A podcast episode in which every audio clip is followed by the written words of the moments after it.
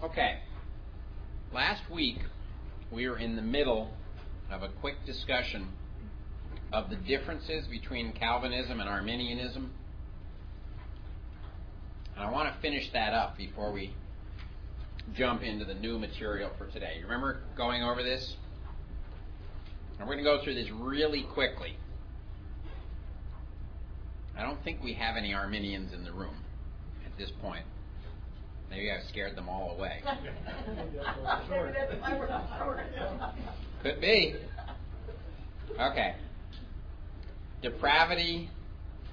Arminians say that as a result of the fall, man inherits a corrupt nature, but prevenient grace, which God bestows on everybody, according to that view, removes the guilt and the condemnation of Adam's sin, and therefore the individual is only responsible for his own sin.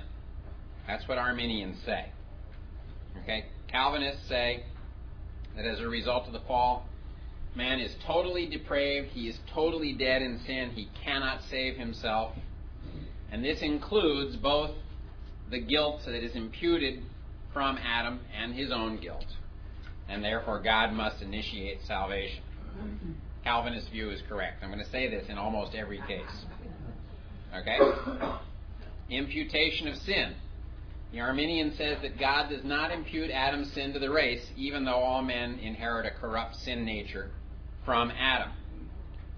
The Calvinist view is that Adam's sin is imputed to the race by God.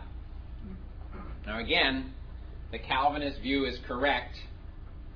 Federal headship, which Arminians deny, is true, and seminal headship, which Calvin, Calvinists emphasize, is also true. They're both true, as I understand it. Adam's sin is both legally imputed to the race and genetically passed on to the race. Questions? Y'all with me? Okay. I think we did that one last week. Election. Okay, the Arminians say that God elected those whom he knew would believe of their own free will. So election is conditional. It's based on God's advanced perception of man's faith response. Now, if that is not salvation by merit, I don't know what is. But that's their view. Calvinists say that God unconditionally elected some to be saved, and election is not in any way based on man's response. Now, the Calvinist view is correct, and when Paul speaks of God foreseeing in the book of Romans, he's not talking about foresight as in evaluation ahead of time. He's talking about foresight as in setting his gaze upon someone sovereignly and saying, that's the one I want to save, quite apart from his merit. If you, un- if you deny unconditional election, ultimately you undermine God's sovereignty. Because if man is sovereign in one thing, then God is not sovereign. You, you really, if you think about it, you can't have a universe full of beings who share sovereignty. Shared sovereignty doesn't work, does it? You know, it's the old thing what do you do when an unstoppable force meets an immovable object? The answer is it doesn't make any sense, right? Somebody's got to be God. And everybody else has to be subservient to his sovereignty. Otherwise, it, it just doesn't make sense. Okay, the extent of the atonement. I'm going to hit this one really quickly because we'll come back to it. The Arminians say that Christ died for the entire human race to make all men savable, although they do not say that everyone gets saved. A Calvinist says, why did I put that in brackets? God determined that Christ would die only for the elect, since all of the elect are saved, his death is completely successful. Okay. The reason I put this in brackets is that there are some Calvinists who disagree with this mm-hmm. and who actually hold this position. And I'm one of them. And we'll talk about this a little bit later. Okay, very quickly, unlimited atonement seems to be biblically correct, though it is not logically. Did I get that right? though not logically necessary. Um, scratch that. That doesn't make sense. I made a mistake when I wrote that, and I don't want to try to unravel it now. We're coming back to this. I've got a whole bunch of slides on the extent of the atonement. Okay? All right, next one grace. The Arminian believes in prevenient grace, which reverses the effect of Adam's sin and makes all men able to cooperate with God. If you don't believe, it's your fault. Okay? Now, in a sense, the Calvinist would agree with that, but he wouldn't agree with the idea that you have a choice apart from the acting of God's Holy Spirit. Calvinist says that common grace is extended to all, but irresistible grace is extended only to the elect. Now, this is sometimes called effectual grace. Okay? I like effectual grace better because irresistible sounds like God twisting your arm. And God never twists anybody's arm. But when God applies irresistible grace, what's the result going to be? You're going to get saved, right? God never applied irresistible grace to anybody who didn't respond by believing. Okay. The Calvinist view is correct. There is no such thing as prevenient grace in Scripture. The Arminians made this up. They made this up to give an explanation consistent with their presupposition, which is that if God says, if you believe, you will be saved, that means that you have a free will to make the choice. And that presupposition or that postulate is false. We do not have free will before we're saved. Our wills are, in the, ter- in the terms of Luther, in bondage. When it says that there's a veil over our eyes, that the God of this age has blinded our minds, we have no choice, in a sense. Bob. Um, what was Luther's position? Uh, Whose position? Luther. How, how would he line up with Luther was here. Luther was very much here. He believed in the bondage of the will. Yes. Overall, was he and Luther line up overall? No, they don't. They don't line up on everything, but they're pretty close.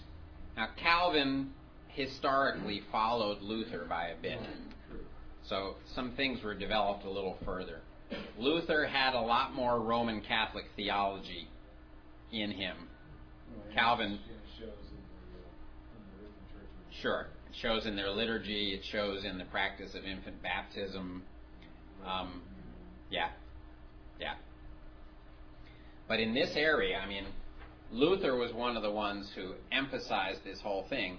And this is really where he began to break with the Roman Catholic Church, because the Roman Catholic Church essentially held this view. They were semi Pelagian, which is essentially the same as Arminian. okay, man's will, prevenient grace frees every man's will. I think this is kind of a, a duplicate. Calvinist says that total depravity means that unregenerate man's will is in bondage to sin. Okay. Talking about free will, I, I saw a reference on the internet, researching, I, I saw a reference to LFW I figured the FW had to do with free will. LF limited, it's probably limited free will or something like that. They use it as if I was supposed to know what it's supposed to mean. Yeah, I don't know. I'm just guessing. I'm just guessing. Okay, perseverance and security. Arminians, because of their emphasis on man's free will, argue that a believer can turn from grace and lose his salvation. Calvinists, because they believe that salvation is initiated by God and because God is sovereign in salvation, argue that believers will persevere in their faith because God is at work to keep them. You have the words of Christ saying that it's a very thing. You're in my hands and I'm in Father's hands, so who can take you away from me? Absolutely. Now the Arminian can say, well, nobody can snatch you out, but you can jump out. That's what they'll say. But I don't think I don't think that fits what the Lord is saying. you know, he who began a good work in you will be faithful to complete it. Um, Romans 8, 28 to 30, whom he called, etc., etc., and it goes through the whole process and it ends up with glorification. So, you know, think of salva- think of the process of redemption as a conveyor belt. And if God puts you on one end of it, you are going to reach the other end of it. You know, once he starts the process, it cannot be interrupted. Um, 2 Corinthians 5:17 If any man is in Christ he is a new creation all thing, old things have passed away behold all things have become new there's a decisive change that occurs when regeneration happens and you stop being what you were and you become something which you could not have been before and just as we were powerless to carry ourselves across that transition we are powerless to reverse the process and go back. You know, there, there's a passage in the Old Testament where it says, Can the leopard change his spots? The answer is no. And it works both ways, right? God has the power to make alive, and only God has the power to take spiritual life away, and He never takes it away once He gives it to a redeemed person. Okay, the sovereignty of God the Arminian would say that God limits his control of men in accordance with man's freedom. His decrees regarding salvation are subject to his foreknowledge. This is, by the way, a very Renaissance Enlightenment concept, isn't it? And Arminianism was developed in response to Calvinism in the time of the Renaissance, basically you know, between 1500 and now. Um, it's really not a biblically based system. Calvinist says that God's sovereignty in salvation, as in all other matters, is absolute and unconditional. His foreknowledge concerns advanced planning, not advanced knowledge. That's kind of a helpful way to think of it. Okay? and we've said that already. All right, some final comments. Calvinism developed early in the Reformation. It's based on scriptural teaching regarding the so- sovereignty of God. Calvinism's usual emphasis on limited atonement is logically consistent with, but catch this phrase, this is what I was trying to say before, but not logically necessitated by the emphasis on sovereign election. To put it away, although limited atonement seems more logically efficient in view of sovereign election, unlimited atonement is just as logically compatible with sovereign election as is limited atonement. Does that make sense? Now, I, you may not agree with it, but does it make sense? Okay, what I'm saying is this God was perfectly free even knowing exactly who the elect were and knowing their finite numbers, he was free, if he so chose, to have the Son atone for the sins of all. Now, it's generally argued that it's much more efficient to have limited atonement to fit with limited election. We never talk about limited election. That's kind of a redundantly redundant statement.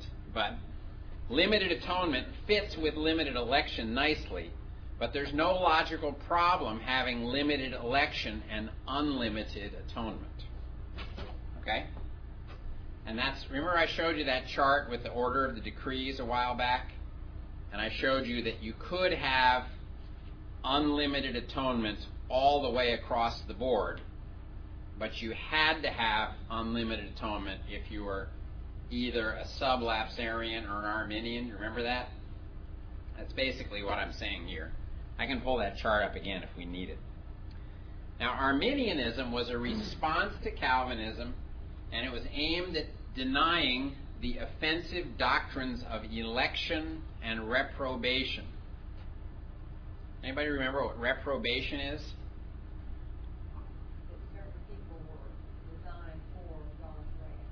Okay. Exactly.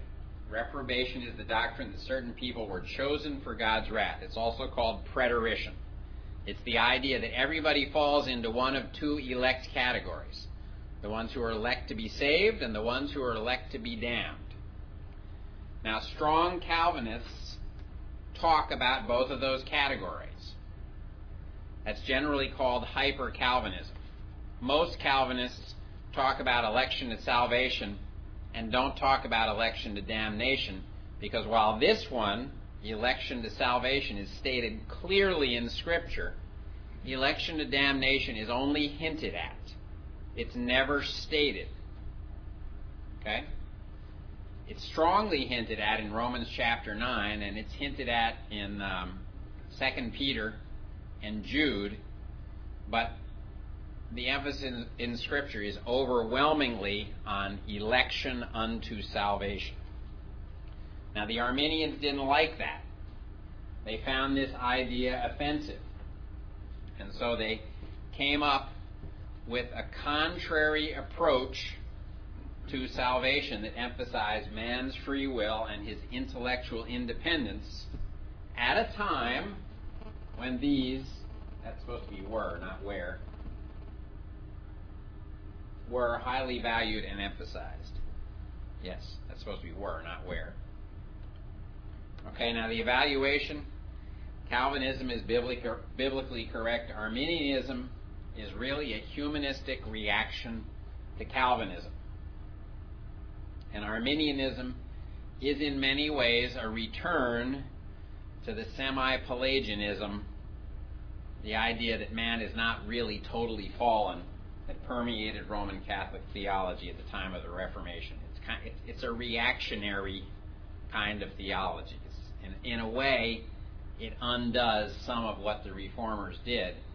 But, you know, we need to be fair to Arminians. Arminians still believe in salvation by grace through faith. I don't think Arminians are heretics.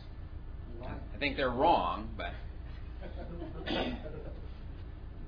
why, why is it that the, I'm, I'm, I'm making an assumption here, I know Methodists believe this way. Sure. Why is it that the Wesleys took up Arminianism as opposed to Calvinism? Well, there was a perception, and, and it, pers- it persists today. There's a perception that Calvinists will not be as zealous in evangelism as Arminians. And the idea is that Calvinists will say, since God has already determined who, who the elect are, and since it will happen that the elect will believe, we don't really have to work that hard to get the gospel to them because it's going to happen anyway. And, and I'm just guessing here, but I know the Wesleys were very zealous evangelistically. And maybe that was the result of their Arminian theology, or maybe their Arminian theology was sort of helped along by their zeal for evangelism. I really don't know the answer. Um, but but interestingly, a an enthusiastic Calvinist should be as evangelistically active as an enthusiastic Arminian. Now, the motivations are a little bit different. Okay, an Arminian may go out saying, if I don't preach the gospel to this person, this person's going to go to hell. A Calvinist will go out saying, that person may be elect, but in order for him to get saved, he has to hear the gospel, so I need to preach the gospel to him to find out whether he's elect. In either case, it takes effort. Um,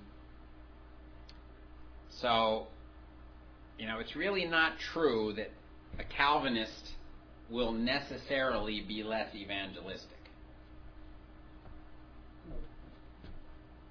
I know you weren't saying that. Yeah, yeah. And I was just going to say, sort of proof of that is one of the great evangelistic churches in the past were the Presbyterians. Sure, sure.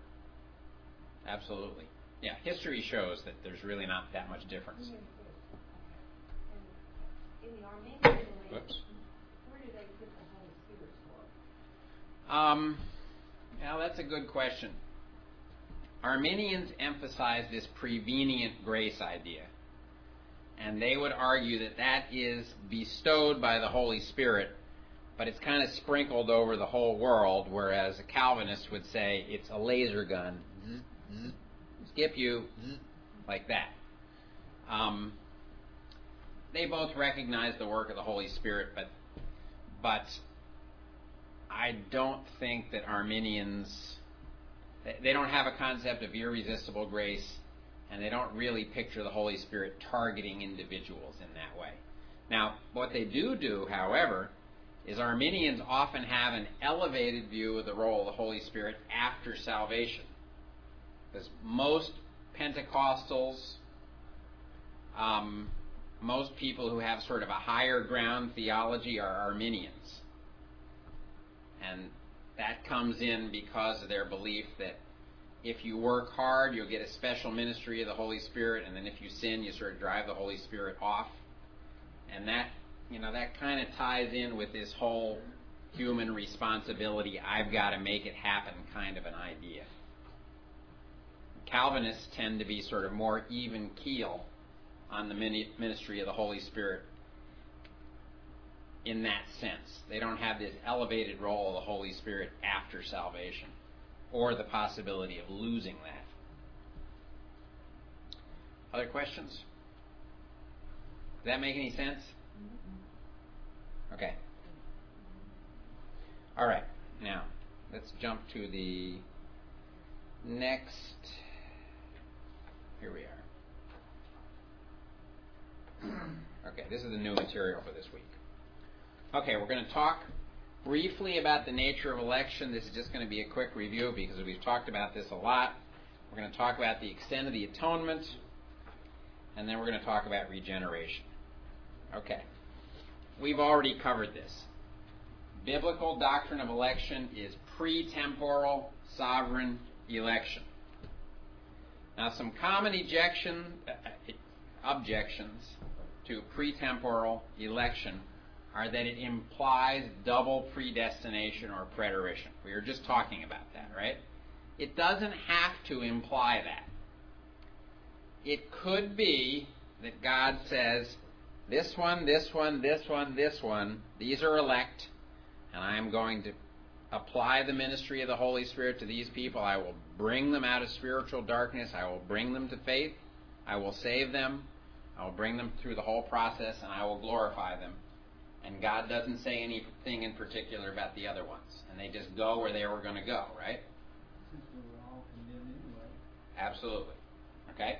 So it does not necessarily imply this. Okay, but that's one of the objections that's often made. Okay, the second objection is that pretemporal election is fatalistic. Now, fatalism has to do with blind chance. Okay? I don't think that Calvinists believe in blind chance at all. What do they believe in? The sovereignty of God. That's not blind chance. That's actually that's grace, okay? That's a personal choice very much at work. Now, the other thing to think about is that fatalism is mostly concerned with how things turn out, okay? Um, uh, uh, an Arminian objection, objecting to pre-temporal election will say, well, no matter what I do, I'm going to end up in the same way. And a Calvinist will say, no, that's not true. What you do between now and the end of your life does matter, and God has foreordained not only the outcome, but the process that you will go through. And he will say, Do you want to be saved? And if the person says, I want to be saved, then you say, well, then believe on the Lord Jesus Christ. And if you believe, you will be saved. When you get to the end of your life, you will see that God ordained the sequence of events that led up to your believing, as well as the fact that you would be saved. So, Glenn, you're going to say something. Well, I mean, it, you know, we we need to sort of get out of this idea that all that matters is how it turns out. And we need to get out of the idea that just because God has said it will turn out that way means that I don't have any role. I have a big role, don't I? I need to believe in order to be saved. You know, a Calvinist recognizes that no one will ever get to heaven who didn't believe. So this objection really isn't isn't a fair objection. Okay? Now the last one is that pretemporal election removes human freedom. Now it's true that nobody can resist God. But it's also true that nobody upon whom the Holy Spirit has acted ever wants to resist God. You know, if, if God shows you that you're on your way to hell and He says, Here's my son, all you have to do is believe in Him, and I'm going to make you my child, and I'm going to give you a resurrection body, and you're going to have a wonderful future with me, nobody says no. Nobody wants to say no. So, while you know, while the illustration of the potter and the clay is true, right? God can do what He wants to with His creation. I don't think any piece of clay that God ever picked up and put on the wheel and said, I'm going to make you my son. I don't think any piece of clay said, Get your dirty hands off of me. I want to go to hell. I don't think that's ever happened. Right? And we really, I think we really need to view it that way. Um, again, if we really understand what grace is, and if we really understand how desperately lost we are, we stop making these kinds of objections. Okay, now let's talk about the extent of the atonement. And let's try to keep our tempers. I'll try to keep mine. Okay, there are basically two positions on the extent of the atonement. The first one, I'm sorry this is so small, is that Christ died in order to make provision for the salvation of all people now, this is called unlimited atonement, and I've abbreviated it as UA. The second view is that Christ died in order to make provision for the salvation of the elect only. This is the limited atonement, or LA, view. The limited atonement view is also called particular redemption and particular atonement, if you've ever seen those terms. The unlimited view is also called general redemption and general atonement. Okay, you'll see these terms used kind of interchangeably. Now, before we jump into the evidence, let's clarify some issues, and I hope we can all agree on these things, okay? Unlimited atonement does not necessarily imply universalism. Because we all understand that nobody who doesn't believe will ever get saved. Okay? All right, secondly, the elect are just as unsaved as the non elect. Now, this is one that the Arminians tend to get wrong. Okay? They tend to look at Calvinists and say, You stuck up Calvinist, you think you're better because you're elect. Of course, we can look at the Arminians and say, You stuck up Arminian, you think you're better because God figured out that you would believe if you heard the gospel. You know, we could shoot arrows at each other all way, all both ways all night. But really, the elect are just as unsaved as the non elect. The third one faith is necessary to salvation in both views. We all agree on this, right? Now, this one's a little tricky statements in Scripture that seem to indicate something like Christ died for the elect, and there are many such statements, do not prove limited atonement any more than saying, I like poodles means that I don't like German shepherds. Okay? If there's a statement in Scripture that says Christ died for the elect, it doesn't mean Christ didn't die for the non elect. You follow that? It's just simple logic. So, it will not do to find a bunch of statements in Scripture that say Christ died for the elect to prove limited atonement. It may be part of a proof, but it's not sufficient. Okay, fifth, and this is important. The issue is not an issue of orthodoxy, and it doesn't necessitate a different approach to ministry. Okay? I don't care which view you hold, really, in an ultimate sense, whether you hold the limited atonement or unlimited atonement, you're still my brother or sister in Christ. You're still going to share the gospel in the same way.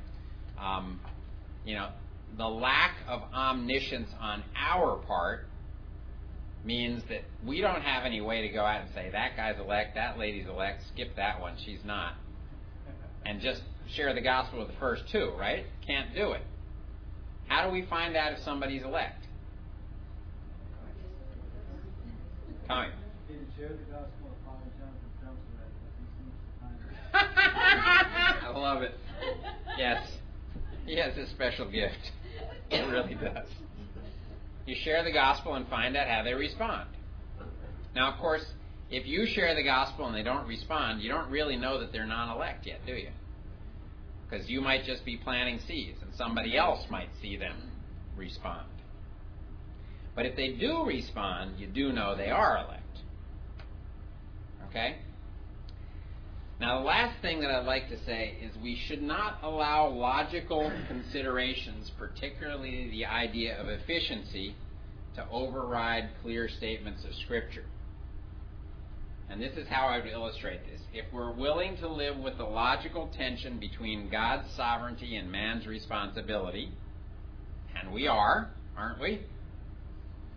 Then, if necessary, we should be willing to live with the logical tension between unlimited atonement and the salvation only of the elect.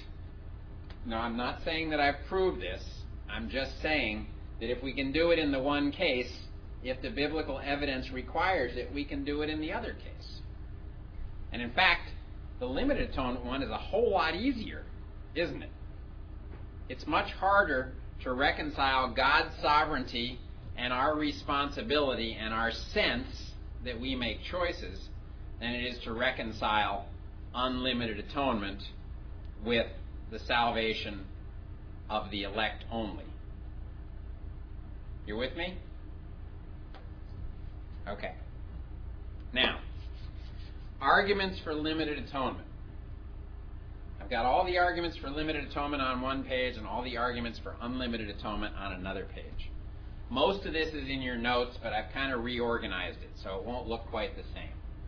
Okay, there are a number of statements in Scripture that Christ came to die for his people. Now, on the surface, that would seem to suggest that it's a statement that he died for the elect. However, unless it says he didn't die for the non elect, that's not conclusive. Now, it may be a piece of evidence, but it's not a conclusive piece of evidence. There are a number of statements that say that Christ died for the church. Now, everybody in the church is elect, right? Okay, so this is very much like this one.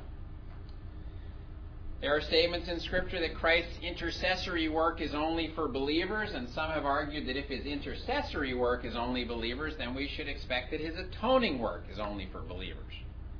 But that doesn't really follow, does it? Okay. Now, it's been argued that the concept of a ransom automatically frees those for whom it is paid. And I think that is correct if all that's going on is a ransoming. But in the big picture of the atoning work of Christ, it's not just ransom, is it? We got ransom, we got substitution sacrifice, we've got propitiation, and we've got, what's the fourth one? It's another R. Reconciliation. Okay? Now, if there are four things going on in the atoning work of Christ, then it may be that one of those limits unlimited atonement from going to unlimited salvation. And that's what we're going to see. Okay, but again, you put these together and you seem to have a pretty good argument for limited atonement. Now, one argument, and this is a big one for unlimited atonement, is that it's illogical and wasteful to say that Christ died for some whom God had not elected to salvation. Now, when people say this, well, I was just going to say just the opposite, actually. Okay? I think when people say this, they're saying this out of reverence for Christ. Okay? I think what they're saying is that because Christ is who he is, I expect everything that he does to be effective and to be successful. And I think that's a good argument, but I think it's a false application of the argument. Because I would respond to this by saying Christ dying for the non elect actually accomplishes something. And I would say that it accomplishes a demonstration of the preciousness of his person and of the overabundance of God's grace. Okay? But having said that, I respect people who say this because I understand what they're saying. Okay? Now, Question. Okay. That goes, you're going to the waste one of illogic. From a human sense, okay? God is not always the most efficient. Absolutely. In fact, just the opposite, isn't isn't it? I mean, God delights in providing an overabundance of many things. He's not stingy, is he? So, again, without insulting those who, who make this argument, there's another way to look at it, which is to say that the overabundance of God's grace, the overabundance of His provision, actually glorifies Him. Okay? Now, I may have left an argument off of this, and that would be the argument. Um, let me see how I can say it. That there is an injustice committed when Christ dies for somebody and that person goes to hell. Now, did I put this up here? I don't think I did, okay? There's an argument that says that if, let, let's say I'm non elect, Christ died for me, I go to hell, my sins get paid for twice, therefore God is unjust. Because sin should only be paid for once. And the answer to that is that I only pay for my sin once. And if God chooses to pay for it an extra time, the only one who is cheated is Him, but He's the one who chose to do that freely, so nobody's cheated. Mary. Uh, I, I sort of look at it as double jeopardy. Uh, you, uh, If, if Christ, and, and I'm, I'm, I'm not totally convinced in my own mind, either way.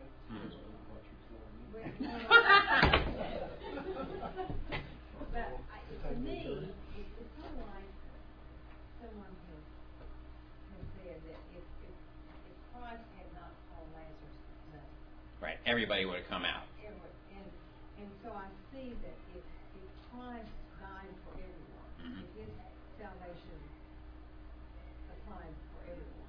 Well, that's that's not what they're Well, saying, not- though. Not but, but sufficient Okay. for everyone, which, you know, he certainly could. Uh huh. Marvelous. Then we would expect everyone to be saved, right?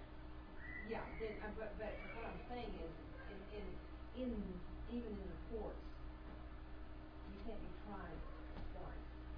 Okay. Well, and that, and that's that's the argument that I was just talking about. Oh, okay. And, and and you're right, okay, but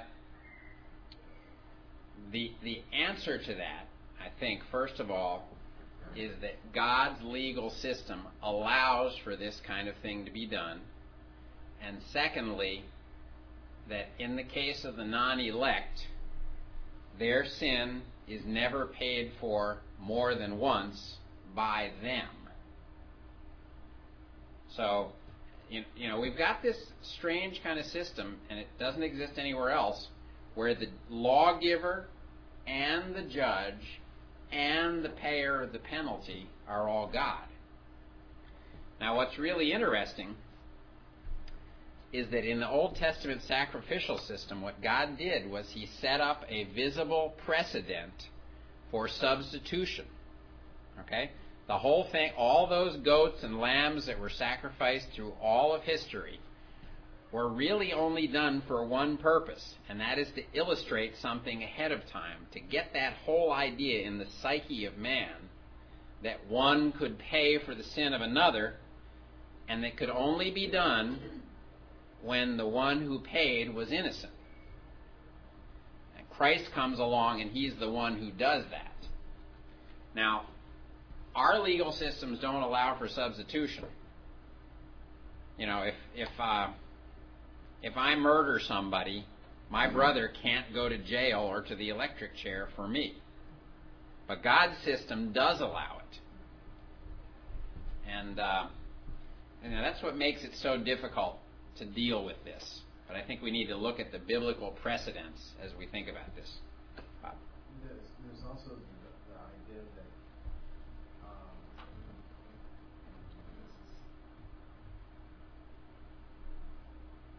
we don't receive that forgiveness of that gift of forgiveness. We don't, even though it is done for us. Its benefits are not applied to us. It's not benefited to us until we accept it. Absolutely. And so And that it's not being paid price. Exactly. Didn't accept. And that, yeah, what you're talking about, what you're really saying is that reconciliation, and, and we may not get to this tonight, but the key to understand this whole thing is the nature of biblical reconciliation. Can we have about five more minutes? Okay. All right, let's look at the flip side. Okay? There are a number of statements in Scripture that say Christ died for the sins of the world. Okay? And some of these are particularly strong. Um, 1 John chapter 2, verses 1 and 2. Um, you know, that one's, this one's hard to get around. My little children, these things I write to you that you may not sin, and if anyone sins, we have an ad- advocate with the Father, Jesus Christ the righteous, and he himself is the propitiation for our sins, and not for ours only, but also for the whole world. And, you know, the us and the whole world is pretty clearly in context. If you read 1 John, it's believers and everybody else who's not believers. So that one's that one's hard to get around. Now, there are ways to get around it. You know, person who holds the unlimited view will have a way of dealing with that, but it's a tough one. Okay? There are statements that the ransom that Christ paid, he paid for all. There's a statement in 2 Peter chapter 2 verse 1 about a false teacher saying that Christ paid for that person, but it stated that he's going to perish and it seems to be saying that that guy is going to go to hell. Seems to be at least one clear statement that Christ died for someone who is damned who is non-elect. There's an argument that scripture tells us to proclaim the gospel to everybody. Now, this leads to something very significant that you have to think about. And again, I'm not saying that there's not a way to deal with this, but if you hold to limited atonement, can you really say that Christ died for you? And mean it. If I happen to be talking to a non elect person, can I honestly say, Christ died for you? Can I honestly say, God so loved the world, and that includes you, that he sent his only begotten Son so that you might not perish but have everlasting life? That's difficult. Okay? There are a number of statements that say that God loves the whole world. Um, you know, this one kind of goes together with this one that Christ died for the sins of the world. Now let's talk about this last one the concept of reconciliation. To me, this is the heart of the issue. So turn in your Bible to 2 Corinthians chapter 5. And you can try this on for size and just think about it, okay? I do not delude myself into thinking that I'm changing anybody's mind tonight, and that's really not my purpose. My purpose is to get the data on the table so that we can all think about it more. 2 Corinthians 5:17 and, for, and forward. Therefore, if anyone is in Christ, he is a new creation. Old things have passed away; behold, all things have become new. Now all things are of God, who has reconciled us to himself through Jesus Christ, and has given us the ministry of reconciliation. That is, now catch this, that God was in Christ reconciling the world to himself, not imputing their trespasses to them, and has committed to us the word of reconciliation. Therefore, we are ambassadors for Christ as though God were pleading through us. And now you need to put quotes in if your Bible doesn't have them, because you need quotes here. As though God were pleading through us, we implore you on Christ's behalf be reconciled to God. For he made him who knew no sin to be sin for us, or to be a sin a sacrifice for sin for us, that we might become the righteousness of God in him. Now look at me. Okay? This is Adam and this is God before the fall. They have a face to face relationship. Okay? It says that God used to walk in the garden in the cool of the evening. Okay? Adam sins against God, he turns his back on God. God looks down and sees that Adam has sinned against him, God turns his back to Adam. Christ comes along, dies on the cross for the sins of the whole world, and the Father turns back to the world. When it says here that God was in Christ reconciling the world to himself, I believe that what it is saying is that from God's viewpoint, Christ's work has solved his problem so that he no longer has to turn his back on the world. He turns back.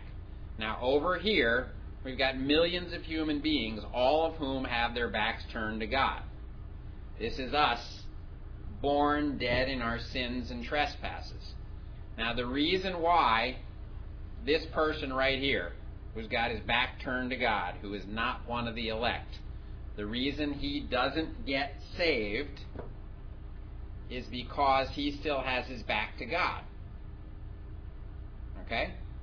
God is facing everybody over here. He's saying, Here I am, come to me, whoever will. If you believe, I will save you. That's God the Father's attitude.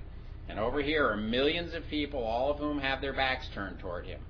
Now, when the Holy Spirit zaps this particular person, this person turns back and says, Whew, there's God. His son died for me. I want to be saved.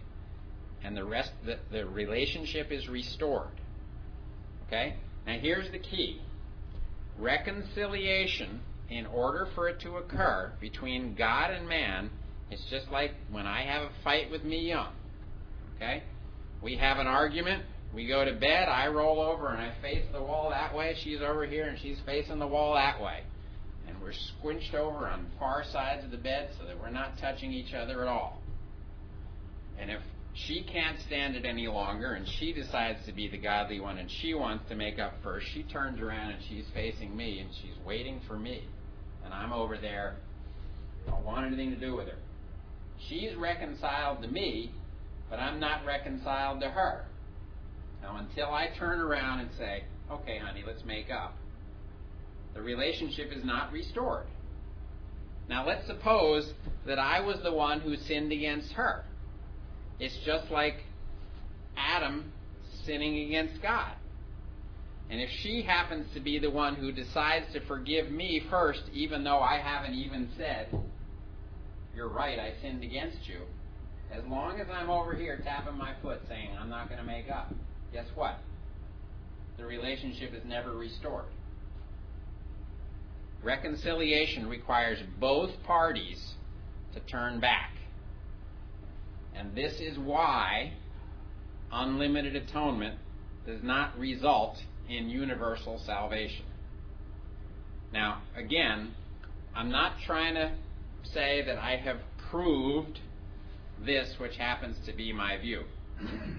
But I am trying to show that there is a reason, and it's a very biblical reason, why unlimited atonement does not imply universal salvation. Tommy. What, what motivates that kind of guy to want reconciliation? Oh, the Holy Spirit. Only the Holy Spirit. That's why I said the Holy Spirit has to zap it. But then some resist. I don't think there's any evidence in Scripture that anybody ever ever successfully resists the Holy Spirit. But not everybody over there. Universalism says that not all. Well, no, no, no, no, no, no. every every person who's over here who gets zapped turns and believes. What about those who don't get that? They go to hell. They're not part of the elect. So, what, what causes them to go to hell? The fact that they're sinners and that the sin of Adam is imputed to them. So, they did not believe, or they did not repent, or they did not. They just keep going where they were. Or resisted to the point of, Uh, I'm, it's not it's not resistance. Okay. Well, it's not resistance to the work of the Holy Spirit. Okay. I, as a person who believe in unlimited atonement, absolutely believe in irresistible grace. Okay. I guess my point would be that, you know, we all tend to lim- limit the atonement. Those that can't put it in theological terms say, you know, you say Christ died for the whole world, and everybody goes, oh, no, no, no. Oh, no, we okay. We we all we all limit the application of the atonement. The question is not whether the application of the atonement is limited. The question is whether Christ died for the sins of all men. Whether when he was on the cross, God the Father only took the sins of the elect and put them on him. That's the limited atonement view. Or whether he took all the sins of all men of all time and put them on him. That's the unlimited atonement view. This is the first I've heard know, God's system and man's system. In other words, God can have everything paid for. I guess I'm a little. Well, well, what what I'm trying to show you is that reconciliation has to be a two-sided thing. Now, God is sovereign even in reconciliation. Okay? I'm not saying that He's not. The only people over here who are going to turn back to God are the ones whom God has elected. And the mechanism for that is the zapping of the Holy Spirit, which God only does to those who are elect. But what that shows is that it's possible for their sins to have been borne by Christ and yet not to be saved. If, if, if they're born by Christ, why do they go to hell? Because they don't get reconciled. And they don't get reconciled because they're not elect. See, again, th- just think about this, Tommy, and, and then we'll quit, okay? Try, think about the distinction between the extent of the atonement and the application of the atonement. Okay? No Orthodox Christian believes that the atonement is applied universally. Limited people who hold to limited atonement believe that the sins that were borne by Christ were only the sins of the elect. People who believe in unlimited atonement believe that the sins that were borne by Christ were all the sins of all people. That's really that's where the difference is. And and you know, I think there are there are people who are confused about the meaning of limited and unlimited atonement. I don't think you are, but I think there are some, some who are. Okay? Let's pray and let's quit and we can talk about this some more next time. Oh, and then I want to ask you about this. All right? Let's pray. Father, thank you for the time you've given us to talk tonight. Pray that you would protect us as we go home, that you would strengthen us through the week ahead, that you would enable us to walk by your Spirit in accordance to the guidance of your word. We thank you in your Son's name. Amen.